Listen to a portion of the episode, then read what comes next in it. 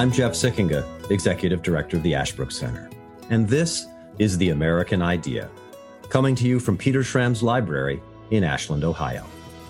In this podcast, we explore America's crisis in civic education. Too many people today don't understand the history and principles that make us Americans. So we're here to explore America's history and principles and what they mean for today, what we can learn from them, and how we can restore them to their rightful place in our hearts and minds. We think it's the most important thing we can do as Americans to keep our experiment in self-government alive. So thank you for joining us in this important conversation. You can learn more about Ashbrook and the work we're doing with students, teachers, and citizens at ashbrook dot org. I want to welcome everybody to this episode of The American Idea. Glad to have you with us this evening. I'm Jeff Sikkenga, Executive Director of the Ashbrook Center. Uh, for those of you who don't know, the Ashbrook Center is an educational organization, a center founded in nineteen eighty-three. And our mission is to educate our fellow Americans in the history and founding principles of our country. And we try to do that through conversation, because we really believe at Ashbrook that education is not about indoctrination, definitely, and not even about information, but about discovering the truth for yourself. We try to follow Aristotle's old dictum that all human beings by nature desire to know, and then we add, but they don't want to be told. They want to discover it for themselves. So we do that. We found the best way to do that is through conversation. So we're going to be having a conversation this evening about a An extraordinarily important topic that's in the news today, every day that you look. The question of censorship. Ban books, ban thoughts, the meaning of cancel culture, and what we can do about it today. And for that conversation, joined by a very special guest, someone I feel like I've known for a long time, but have never actually met until now, uh, Professor Flagg Taylor. He is uh, teaches political science at Skidmore College in New York. He has been a visiting fellow at the James Madison program at Princeton University. He's been on the academic council of the Victims of Communism Memorial Foundation. His He was educated with his bachelor's degree at Kenyon College here in the great state of Ohio, uh, his P H D from Fordham University, where he studied with illustrious figures, uh, including Mary Nichols. He is an author of many articles and books, a terrific book on executive power, and articles on totalitarianism and dissent. And very interestingly for our topic tonight, he's the editor of a book called The Long Night of the Watchman, Essays by Václav Benda, nineteen seventy-seven to nineteen eighty-nine, who was a very prominent Czech Catholic anti-communist dissident, um, important figure in Czech and Eastern European and frankly in Cold War history. So we're delighted to have him join us. He's a real expert. Want you to join the conversation, of course, this evening with us too. Send your questions through the Q and A function. I always say we try to get to as many as we possibly can. Sometimes we can't get to every single one, but we'll certainly try. We have a real expert with us tonight on censorship, on cancel culture, and the importance of free thinking, free free speech, free press, and um, the real meaning of education. And I have to say one last thing. Flagg also happens to be the worst half of Na- uh, of Natalie Taylor, who is an old friend of this, uh, The American Idea. Many of you listeners know Natalie's terrific work in political science as well. Uh, Flagg Taylor, thank you so much for taking the time to join us today. Oh, thanks, Jeff. Yeah, I'm really happy to be here and happy to get a chance to uh, work with uh, the Ashbrook Center after watching Natalie and being jealous of her association with you guys for, for so long. So it's a real it's a real pleasure for me to to join you to talk about these uh, this great issue tonight. Um, censorship, the broad term, it gets thrown around a lot today. We hear about governments exercising in censorship. We hear about social media companies being accused of censorship. We have the Twitter files being released online, for example. Take, take a step back for us and our listeners. What do we mean? What do people mean? What do you think we should mean when we use the word censorship? Well, that's that's a pretty that's the problem, right? Is that it's it's a pretty large concept, and and um, obviously the the nature of censorship varies depending on who's doing the censoring and what they're intending to to censor, I would say. And so, um, you know, the phenomenon of of censorship starts in the modern sense in the seventeenth century uh, in places like England and France, where you had um, the either the the monarchy, um, you know, requiring publishers to license people people's works before that they would be published, right? And this is what John Milton wrote about in a in a famous essay called the Areopagitica. He argued against pretty vociferously, I think it's sixteen forty-four or something like that, um, removing the necessity for getting this pre-publication approval for censorship. He's one of the first um, thinkers to to kind of write a coherent argument, you know, demanding that that that idea be be removed. Um, so censorship can take place before publication. Sometimes it can take place after publication, right? The censoring can be done by punishing people um, for their words. You know, if they if they libeled the the good name of, of George Washington or something, right? Then the person who published that opinion could be punished.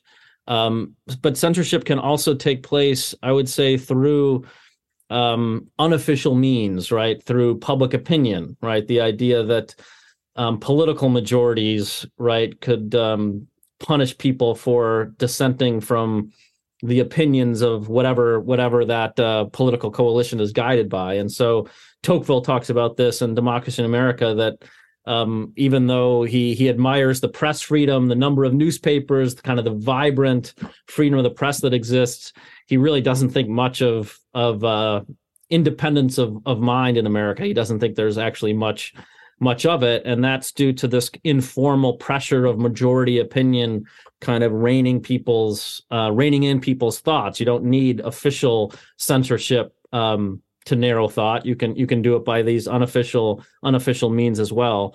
Um, and so, yeah, censorship can take a lot of different forms uh, and, and shapes. And um, I guess, you know, it would be it would be helpful um, if more people were, I guess, a little bit more precise and careful in how they were using the word. That might clarify, you know, the public conversation around these issues today.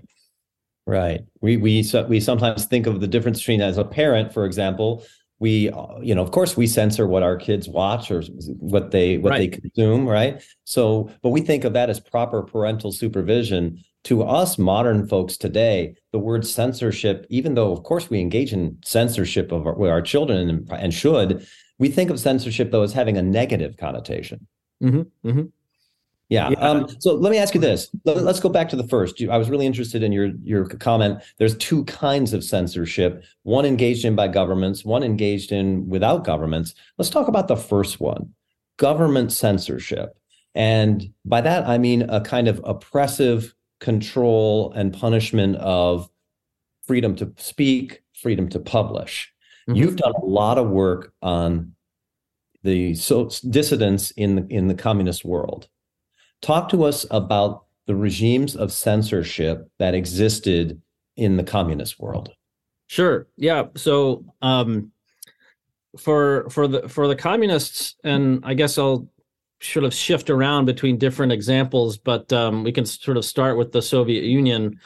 Um, you know, someone like Stalin took took literature, uh, t- took creative writers very seriously, and in the thirties. Um, He and his, uh, you know, he and the Communist Party established a writers' union, and you know, he he thought he could use writers and literature uh, to shape people's, you know, disposition towards loving this this communist project, and so literature was an important instrument in in shaping people's souls and changing their dispositions um, towards the the communist regime. Now, that also meant you couldn't, um, you know, anyone who wanted to write a novel wasn't allowed to publish whatever they wanted.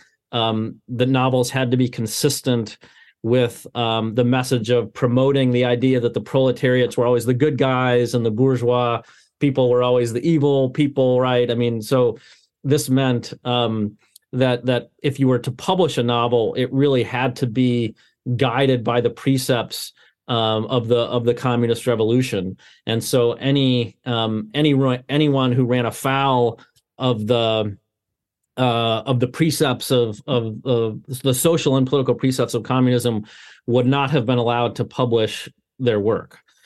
That also meant, right, that if you possessed literature that had not been approved of by the party, right, you could be punished for uh, harboring um, literature that endangered, you know, the communist project. So, for example, in in um, in the former Czechoslovakia, um, one could not read the, the work of J R Tolkien. Um, but but really, you mentioned the yeah, author of The Lord of the Rings, author of The Lord of the Rings, and so yeah, you mentioned Václav Václav Benda. Um, he had, he had um, you know, large Catholic cat, Catholic family, loved Tolkien.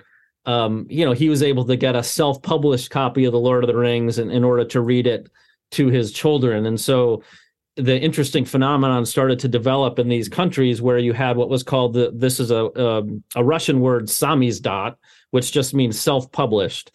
And so you had the official publishing houses, which published the predictable uh, fiction in the socialist realist style. But then people are usually able to get their hands on samizdat. These underground publishers started to crop up. And in some cases, these underground publishers published very beautiful, sophisticated works. And they would publish things like Tolkien or George Orwell or the Polish author uh, Czesław Miłosz, his poetry. Um, you know, lots of lots of things. Arthur Koestler's Darkness at Noon, famous Cold War novel, that was translated into Czech and circulated underground. So there was a quite, um, because of the stifling uh, official publication atmosphere, um, there there there pretty quickly developed a quite vibrant underground press where these different publishers would would um, have in effect subscribers. Right. So anytime a new book would come out with a publisher, you know, they would they would be charged, but they would get um, they, you know, they would get a copy of these of these books. So I would imagine people like that uh, ran serious risk of being um, informed on, being arrested by the secret police, um, put in prison or worse. Yeah. In the you know, in the fifties. Uh, in Czechoslovakia, for example, right, the, the, the risks were were greater. That was during the kind of hyper oppressive Stalinist phase. It mellowed a bit in the nineteen seventies. So um, even though it was illegal to possess some of these books, um, right, as long as you kept them to yourselves and didn't didn't really circulate them, you were probably, um, you know, pretty, pretty, I, w- I wouldn't say safe, but um, as long as you weren't circulating them and spreading them, right, you, you probably could um, stay out of trouble, but uh, but not, you know, not always so easy. And you know, one never knew what what would, um, you know, how you could run afoul of the official uh, the official regime strictures against possessing this literature. I mean, I should also say, too, that it was it was not only the possession of literature like Tolkien or Orwell, these things, but, um, you know, the, once this dissident movement got going in, in Czechoslovakia and after nineteen seventy-seven, they were circulating official documents, um And, and you know, and those really to to try to in an attempt to widen the the movement against the regime, they wanted as many people to see these documents as possible. And so you were actually expected to to help circulate this information. And so in that case, that would have been quite quite dangerous. So how did authors, people or others who poets and others who wanted to get their work out and they didn't buy the official socialist line, but they were maybe too worried about publishing, self-publishing in this underground network. How did some of them, I'm thinking, for example, the very famous Czech writer and then eventually president, Václav Havel, how does someone, how do those people navigate the regime of censorship? Do they always publish uh, illegally, or do they try and somehow maneuver themselves around the communist censors? So there's, yeah, there. So Havel would be a good example of of one path, and so um, and Havel's case is interesting, right? Because there and there is this, I should say, in um, in the case of Czechoslovakia, there's this period, I would say, from nineteen sixty-five to nineteen sixty-eight of a kind of brief opening when the regime mellowed a significant amount. This is in the lead up to what's called the Prague Spring. And so there's this kind of reform movement that develops within the within the Communist Party, um, and one of the first things that happens during this period is is the is the opening of these censorship laws. And so, for example, in nineteen sixty-five, some of Havel's plays are allowed to be performed in Prague, right? So he becomes a pretty well-known figure. You know, his plays then are are um, are then start to be performed in places like London and, and Berlin and, and Vienna. So he becomes quite famous. But once the Prague Spring ends and the Soviets come in and crack down, there's this period of normalization where where the censorship regime is restored and it's very harsh again. And at that point, Havel chooses um, not to even attempt uh, to to try to publish through any official organs. And he starts. Uh, he himself started a, a publishing house called the. Um, I think it was called the Padlock.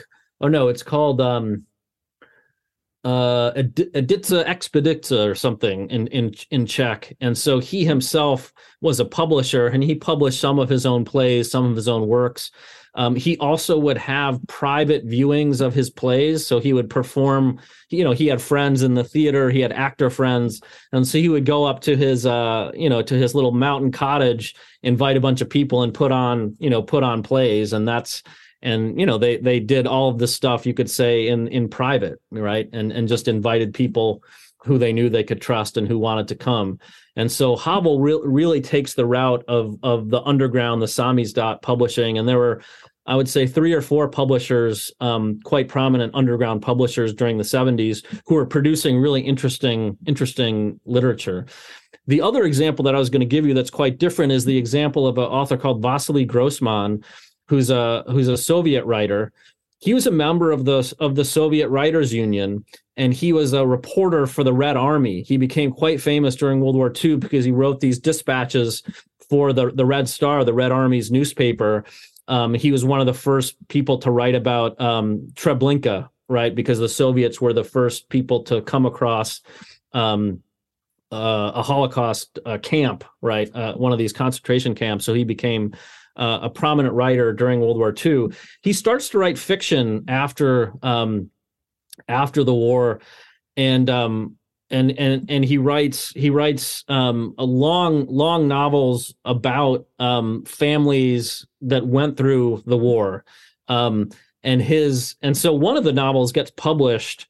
The, um, I forget it's I, I forget the the the name that it was published under um, during his time, but. But now the the the novel is available. It's called Stalingrad. That's the first half of it. It's like a nine hundred page novel. But the second novel that he wrote that's um, kind of the sequel to that is called Life and Fate. And it's one of the most beautiful books of the twentieth century. That never gets published during his lifetime um, because it, you know, it, it makes comparisons between the Nazis and the and the communists. Um, suggesting there's a lot more similarities than than uh, uh, right than one would like to see. I can see why that wasn't published. Yeah, that was not that was not published. And so he's a really interesting example of a writer who sort of starts out very much as part of the the official, you know, official respected world of Soviet writers. But while he's in that world, starts to write and starts to kind of poke and prod and see like how much he can he can get away with, right? And so he ends up um, not being able to publish that um, that second um, that second half of that massive work during his lifetime. I think it's only published in Russian in, you know, nineteen eighty-seven or something. But it's a beautiful book called Life, Life and Fate. Life, Life and Fate. Interesting. So. Uh, I'm thinking of another famous, if you think about censorship and authors in under communism, to me, probably the most famous person that I know and that some of our listeners will clearly have heard of is Alexander Solzhenitsyn. Mm-hmm. Mm-hmm. Um, tell us about Solzhenitsyn and his struggle against Soviet censorship. So Solzhenitsyn um, is an interesting case. He's um, a little bit, I think he's a little bit um, younger than Grossman. And I think they even might have they they might have um, met at some point in the thirties. I'm not sure about that. But um, so Solzhenitsyn is is arrested and sent to and sent to the Gulag um, because he he said something nasty about Stalin in a letter during World War Two. And so he spends eight years in a, in a labor camp, and actually a couple labor camps. I think he's let out in nineteen fifty-three, and he starts writing, and then. I mentioned the period in, in uh, Czechoslovakia where there's this mellowing. Well, after Stalin died and Khrushchev comes to power, right, they have this, um, they, they have a, a period in the Soviet Union, a, a similar period of mellowing where they're sort of accusing uh, all, all the excesses that happened under Stalin are Stalin's fault. And so things start to loosen a little bit. And so Solzhenitsyn's uh, first novel, One Day in the Life of Ivan Denisovich, is published officially. It's published in a in a magazine serially, I think, in the Soviet Union. Um, and so it's, you know, that was allowed to be published. Um, now they re- they immediately regretted that, I think, because they realized that it was it was affecting people's thinking, right, about the about the Soviet project. And so, um, you know, shortly after that, it, I think it was made clear to him that he wasn't going to be able to publish anymore, uh, at least in these official magazines. But he kept writing, and he starts he starts working on Gulag Archipelago. Um, but he writes he writes what what what most people call um, the the writers who experience these conditions. They write for the drawer. In other words, they write and they just put it away. And um, and eventually, I mean, long story short, eventually that manuscript gets um, discovered by um, the K G B.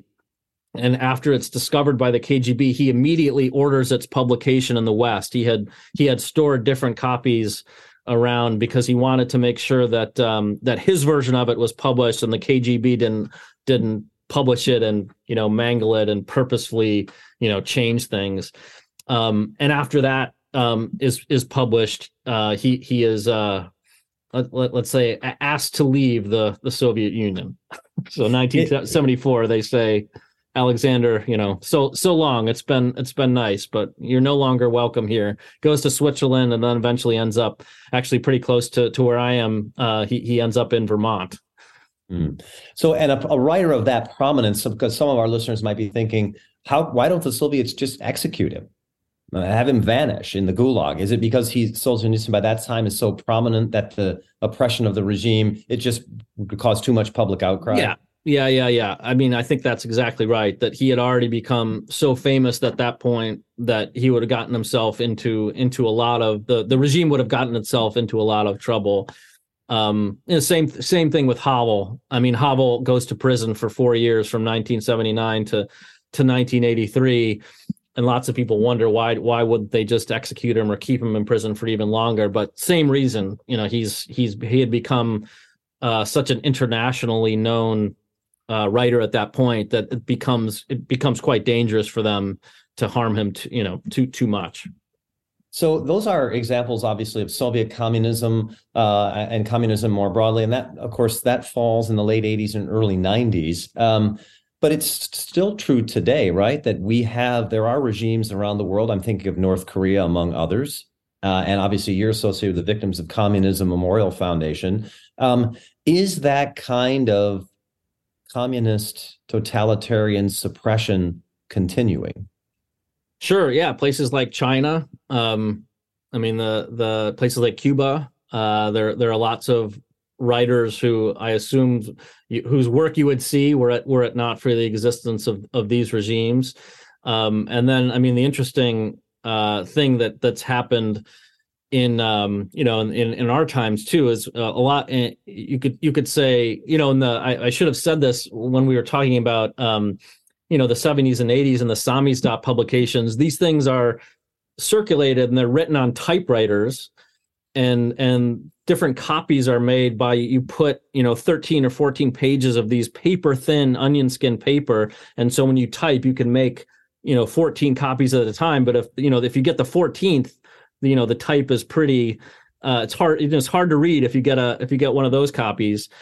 Um, and so the thought, right, would have been, well, if only these dissidents had had the technology that we have today, right? They probably could have circulated, um, you know, their literature much more effectively. At least that that was the thinking um, by a lot of people. But I think um, at least at least as where we are now, it turns out that technology has redounded to the power of the state much more than to the power of the the resistors or the dissidents, right? It's enabled the the Chinese Communist Party to police its citizens, right, to a level that um, you know would have made uh, Stalin quite jealous. Would have, would have made the the Czech communists quite quite jealous. The level of monitoring they were they were um, able to, the Chinese are able to achieve now, and so um, I, I think it it turns out to, to technology has not helped the cause of of freedom of speech. Uh, if anything, it's it's it's tended to uh, redound to the benefit of the oppressors.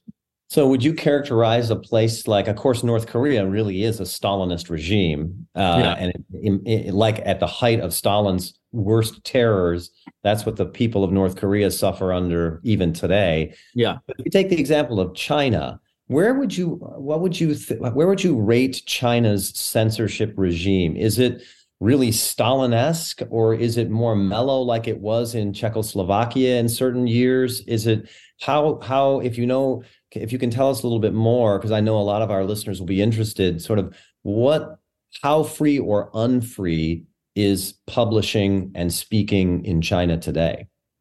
Um, I think political and social speech is pretty unfree.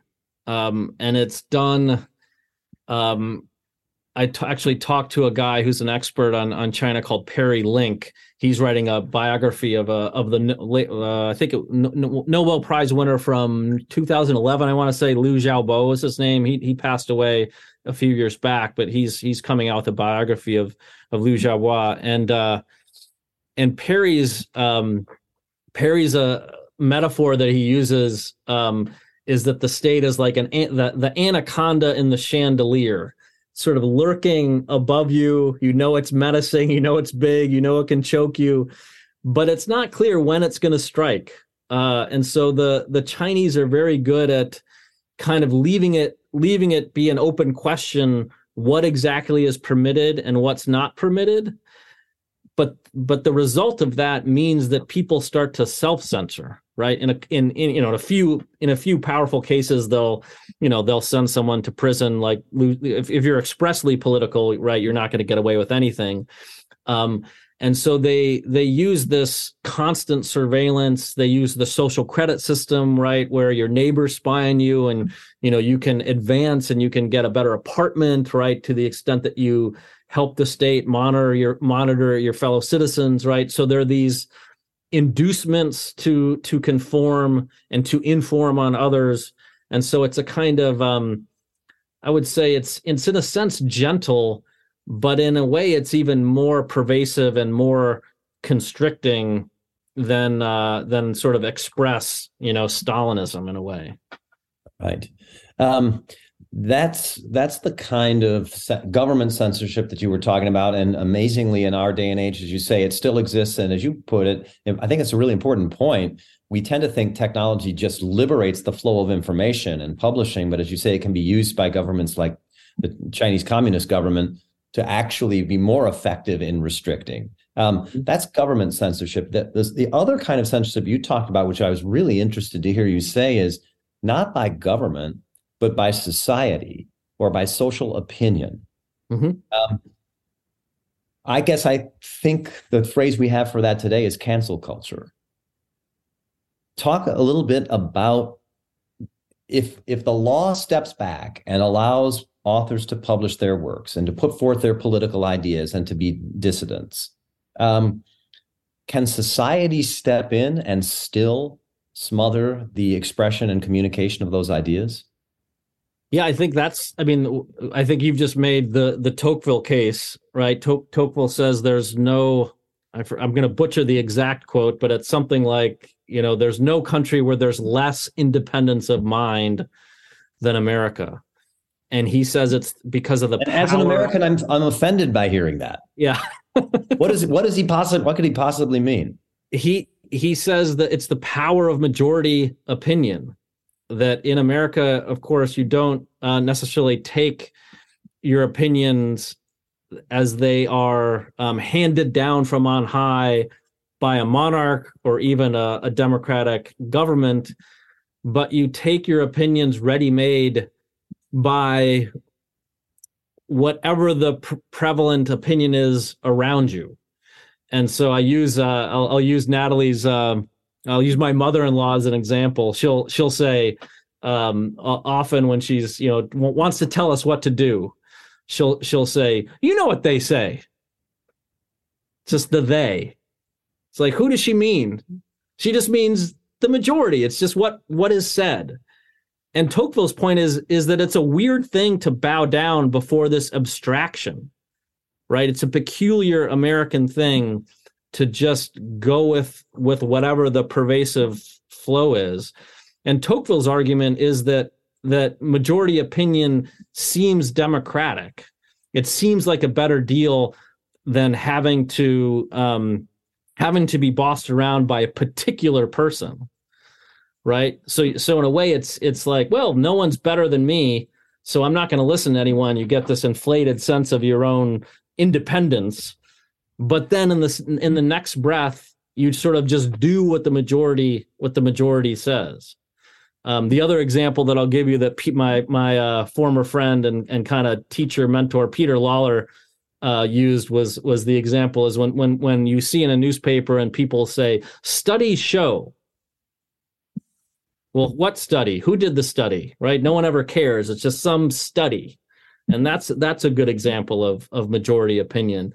And so, uh, and I guess the one thing I would add is the it's a kind of um, I think Tocqueville would say it's a kind of presentism. That in, in, in modern democracy, um, we, we tend to live in the present and tend to have trouble thinking outside of the confines of our own time and place because we take seriously the idea that broad social forces have kind of shaped and determined where we are.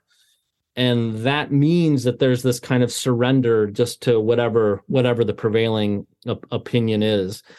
Um, and so that's Tocqueville's argument. I'm not, I guess I'm, I'll have to think a little bit more about how that relates to the the phenomenon you mentioned of cancel culture. Well, let me, let me follow up on that. First of all, I want our listeners, our listeners will be glad to know that my wife's mother-in-law never tries to tell us what to do. So that's good. Um, I find that unlikely. But um, let me ask you this then. Okay. But so in some ways, what you're saying is, and this is a really interesting point, that be, because of the power of majority thinking and opinion, um, we might be taking our opinions from outside ourselves where we think we have our own opinion, as you put it, and it's really society giving us this opinion, and we move with the fashions of society because people don't always think this through.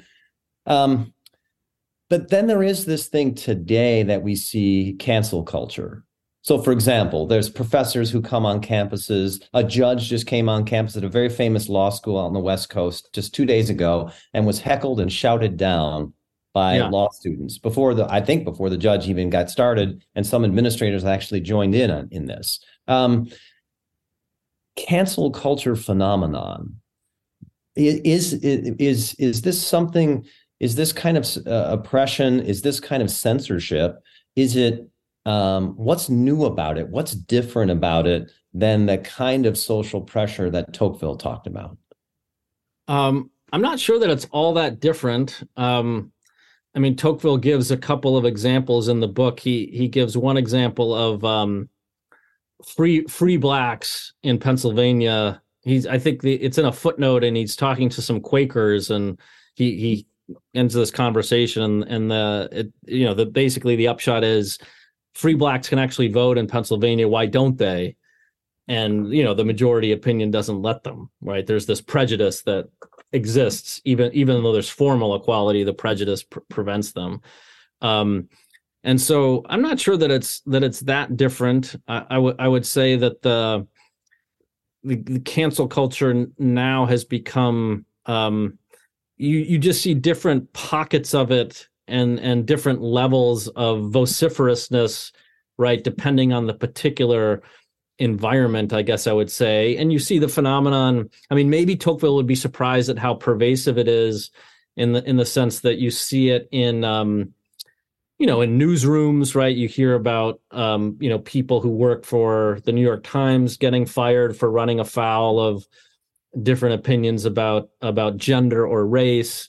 You you brought up the example of of law schools, um, you know, speakers getting getting shouted down, um, you know, the example of people in private corporations, right, who say the say the wrong thing. And so I guess you could make the case that in all of these cases, it takes on a slightly different form in, in the sense of some of these people don't get fired, but their lives are kind of made miserable enough where they where they want to leave.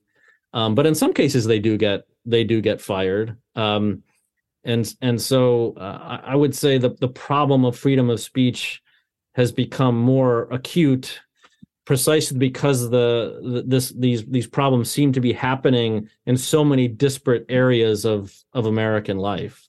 And you what? can't you know you can't just say, oh, it's a problem in X, um, you know, kind kind of uh, corporation. It, it seems right, right. It does seem to be happening in lots of places around the country. Um, why do you think there is this um, movement in toward cancel culture in these places? You know, you would think that um, there was a struggle in the nineteen fifties and sixties, not just for civil rights, but for freedom of speech. And the Supreme Court, as you know, and our listeners probably know, kind of embraced broader doctrines of freedom of speech, permitting people to say things, for example, not being able to be, um, you know, uh, put in jail because you espoused communist ideas, even though they're extremely unpopular. And it seemed like for a while that freedom of speech was kind of becoming the the, the social norm. And the Supreme Court indo- uh, embraced lots of doctrines that said it needs to be robust, wide open, and uninhibited, I think is their phrase. So it, it's striking to me that as free speech and free press and publishing seems to have one legally, socially, though, not so true. Mm-hmm. Why do you think that freedom of speech, if I'm right, has not really triumphed in this way?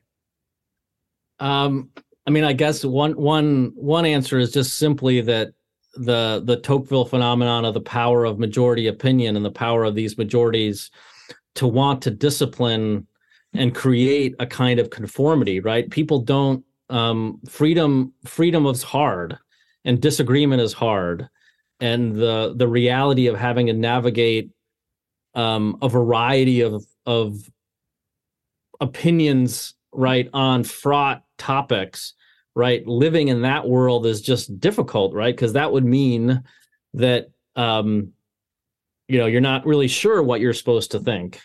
And so maybe part of the solution socially is just to create these, these bubbles, um, so that you create the environment where you, everyone kind of knows how they're supposed to think and what to do. And it's gonna, you know, because the, I guess I would say the dis, the dispersal of opinion is is uncomfortable, right? Um, the other thing I would say, um, and this this I haven't thought through, but I've been I've been thinking about this because I'm actually I've been asked to contribute to a panel at Skidmore on freedom of speech. But um, I would say more speech, like you were saying, right? We've we've sort of opened things up, and and we have, you know, social media. There's all these different means through which to express yourself. I would also say right now we equate, uh, when we talk about freedom of speech, sometimes we use the the the phrase freedom of expression. So you you know speech can be in, include things that really you're you're not speaking, right? The famous refusing to salute the flag, that's speech. So not doing something that's not speaking is now speech. I guess one of one of my um, suggestions would be that we don't really take speech that seriously anymore, right? That we don't, we talk about more and less, and we emphasize that we want more and we want a variety and we want people to say what they think, but we don't really um, emphasize to people that with speaking comes responsibility, and you should think before you speak, and you should speak coherently, and you should think about what audience you have in mind, right? I mean, thinking about the just the the Twitter phenomenon, you know, how many people write a tweet and think, who am I, who am I trying to convince with this tweet, right? What are the different audiences, right? No one thinks that. They just fire the thing off and and uh, you know, the hell with it. See what see what happens. And so part, I guess part of my suspicion is that this this um, effort to kind of limit and react against um, lots of speech is, is because we don't really take speech that seriously. And the result is that people really don't know how to navigate this this kind of open world. And so we try to create these little zones, right, where everyone knows how to, they should think and behave. And that that's not healthy either. I mean, I hope I, maybe that sounds like I'm defending the the solution, but I'm rather just trying to give an account of why people are reacting this way. No, that's interesting, because you were telling me before we got on, you, you teach a course called uh, Free and Civil Speech. And that's interesting, free and civil speech. Yeah. Um, what do you, what do you find today with your students who are always on social media? of various kinds. It's TikTok or it's Instagram or it's Twitter. Yeah. I guess students aren't on Facebook. Uh, they they think that's for older people. That's for old people, yeah. But your students are out on on social media all the time.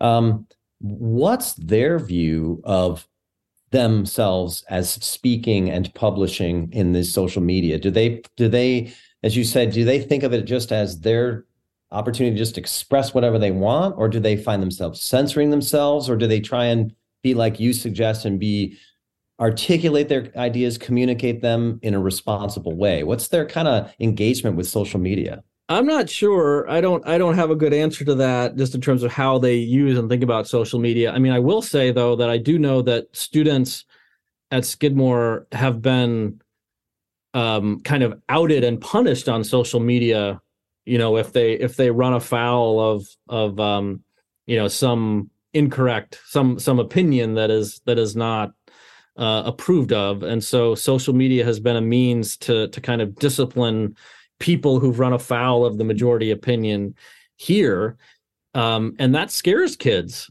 and it's and it's resulted in in um, in some sense, I, I think, a, a kind of a wariness of just to say what you think in in conversation, right, with people you don't know. I think it's made it harder to teach, um, you know, in the classroom. People don't want to say the wrong thing in the classroom. And so this is a constant battle, is just getting, um, I, I try to emphasize to my students that having a half-formed thought is okay, right? Most of us go through our lives having have half-formed thoughts all the time. I've been accused of having many of them. Yeah, and then articulating them as best you can, and that's that's how you learn. But their fear of saying the wrong thing has really made them reluctant uh, to... to articulate anything that they're not supremely confident, right, will kind of remain within the confines of acceptable opinion. And so, I, I mean, teaching in this environment has been has been really hard the past couple of years. All right. How do we push back on that? How do we promote what you call free and civil speech? I I, I think, I mean, someone would pay me a lot of money if I... give us give us some thoughts, even if they're only half formed. uh, I've I've you know I mean I think more people need to to teach courses related to to kind of the history of free speech and to understand the different arguments for and against, and you know take seriously the ideas that um, kind of ground our modern regime of freedom of speech. Um, I mean I'm I'm struck by the the extent to which the the early American founders We're absolutely convinced there, there's a connection between free speech and political liberty. You know, you could not have one without the other. So really to engage engage those arguments, to understand why they made that connection, why freedom of the press was so important, um, you know, understand the meaning of freedom of conscience, right? I mean, I, I think our students don't don't quite understand the uh, the power and depth of those ideas, um, and the The, the the ways in which they are, in a, in a way, the great inheritors of of of, um, of these founding principles that that benefit them. And so, I guess one way would be just to try to try to get more and more people to appreciate the preciousness of of what we have, um, you know, and and how we don't we we we ought not to be want to willingly give it away, right? As as a result of these weird social pressures that. that we feel, um, you know, but that that's tough because you got to make students um, more courageous, more willing to say what they think, more more willing to to lay a, a half-formed thought uh, on the table. And so I, I do think we we've got to what we've got to have better colleges and universities that emphasize the importance of of conversation to to learning, like you were saying at the be- very beginning of. Um, of your opening with, with Ashbrook, right? I mean, conversation is at the core of, of learning. And if students are just afraid all the time to say what they think, this is not, this is not the path to, to discovery. Who, who do you, um, who do you want your students to read to help them understand that and help them be the kind of people who are, have free and civil speech, whether they're speaking it, whether they're publishing it as authors? who, who's a good person? I'm thinking of if there are teachers listening to this, or their parents or grandparents, and they say, okay, I want my kids to read some work that will really help them get this deep understanding and, and give them some confidence. Is there a particular author or book that you recommend? Um, I mean, I, we, we've just done excerpts, right, of, of some of the, uh, I guess I would say, sort of the usual the usual suspects on on the the question the questions surrounding free speech, and so we've read, you know, Jefferson and and Hamilton. Of course, John Stuart Mill is very important. His uh, se- the second chapter of of On Liberty is one of the more famous articulations, the case for for freedom of speech. So that's that's certainly a great um, a great work. Um, but you know, but also read, understand understand the critics, understand why people made the case uh, for censorship. Um, one of my favorite works of of political philosophy, I just actually did a podcast with my old teacher from Kenyon College. Her name's Pam Jensen. She's written a lot about uh, Rousseau and, and Ralph Ellison and other thinkers. Um, but I had a conversation with her about Rousseau's Letter to D'Alembert, uh, which is a wonderful work where Rousseau um, is reacting to D'Alembert's suggestion that what Geneva really needs is a theater. And Rousseau, Rousseau kind of loses his mind and says, this is a bad idea for a free Republican people, right? You do, we do not want to turn uh, Geneva into uh, corrupt, you know, corrupt Paris. And so, you know, the idea that you you you really have to think through the extent to which dem- democracy um, needs responsible citizens, and responsible citizenship might have to think twice about certain amusements and entertainments and how those entertainments fit fit or don't fit with the cultivation of of virtue. Um, and so I think you have to take seriously the the counter arguments on on the other side as well. Boy, that's so appropriate when we think of the the way social media today is m- used and misused uh, for yeah. information, rather than the responsible communication and discussion and conversation that you're talking about. Yeah, if you have, I mean, that that strikes me as really as really right, that if you have these ways of amusing yourself that incentivize careless expression, right? Of course, you're going to get a public sphere that's kind of degraded. And so, right, the duties of the duties of speech need to be emphasized emphasized as well, I think. All right. So there, I'm sure some of our listeners would be interested in an expert like you who's spent a, a career studying these matters. What are some recommendations you have for people who are interested in censorship, maybe um, contemporary issues of censorship, or maybe historical, like uh, under the communist regimes? What are some of your favorite books or movies that you would recommend to our listeners?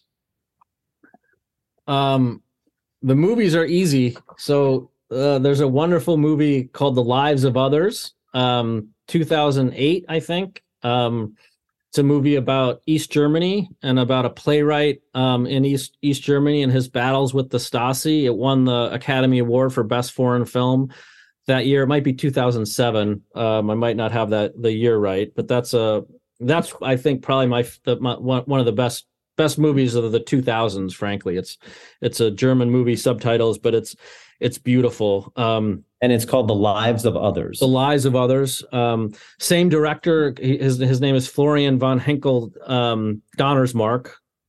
He uh, he has a movie called Never Look Away. That's a treatment of the fate of an artist, um, and he takes the artist and shows you the, his life under the Nazi regime, under the communist regime in East Germany, and then the guy escapes and goes to Dusseldorf. He goes to West Germany, um, and so you see him in in, in the free regime. Um, that's his his second kind of big big movie. It didn't do as well as The Lives of Others. It's three hours long, so it's a bigger ask, but it's an absolutely gorgeous um, gorgeous movie. Really, really moving.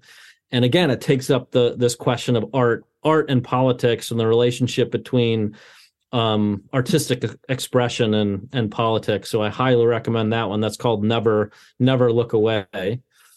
Um, And how about a book? If you wanted to recommend a book, whether it's maybe a biography of an of a of an author or artist, or someone who struggled against uh, oppression, or or just a, even a nonfiction book? What what, yeah, what would you there's think? a so the my one of my favorite books is by a Polish uh, poet called The Captive Mind. Uh, he describes what it was like, um, you know, to live under a communist regime and and try to retain one's artistic integrity, right, in the face of this oppression. Um, it's it's pretty short. It's uh you know one eighty-five, two hundred pages. And um, it's an interesting book because in the middle of it, there's a series of chapters where he takes up, um, he does little, I would say, I would call them kind of mini biographies of of writers that he knew. Um, and so there are these four portraits of these people. So it's a wonderful book um, in in a kind of nonfiction sense of describing the phenomenon of of uh, of artistic oppression. But then he says, well, here's what this looked like in the context of these four people. Um, and so I'd highly recommend that that book called The Captive Mind. Mm. Uh, Miłosz is the author's name. The, la- the last name is spelled M I L O S Z.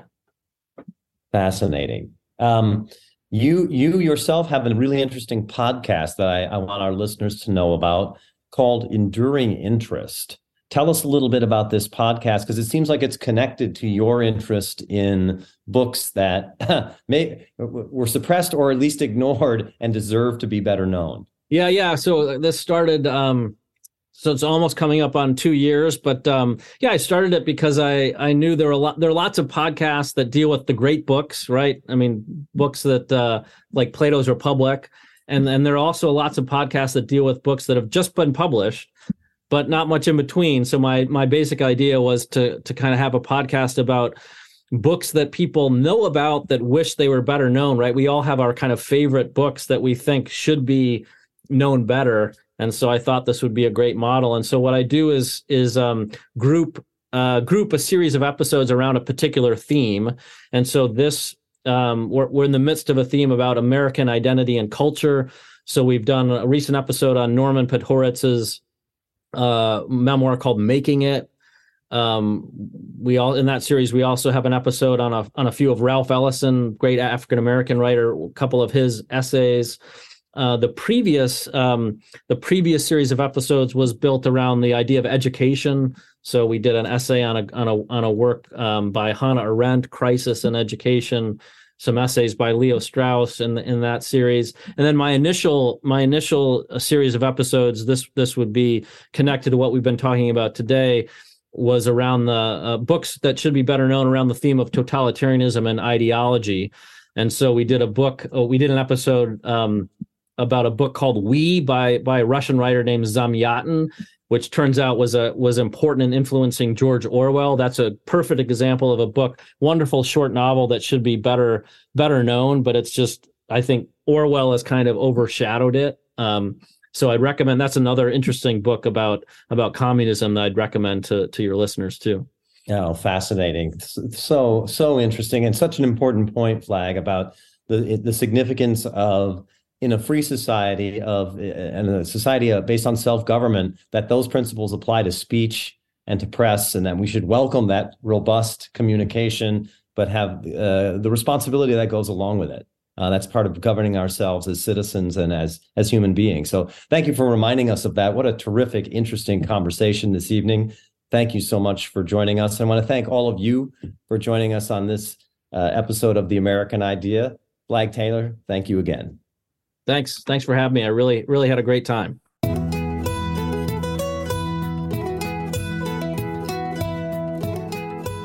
Thank you for listening to this episode of The American Idea. If you enjoyed this episode, remember to subscribe at Apple Podcast, Spotify, or wherever you get your podcasts, and leave a five-star review. If you want to learn more or get involved in Ashbrook's vital work, visit our website, ashbrook dot org.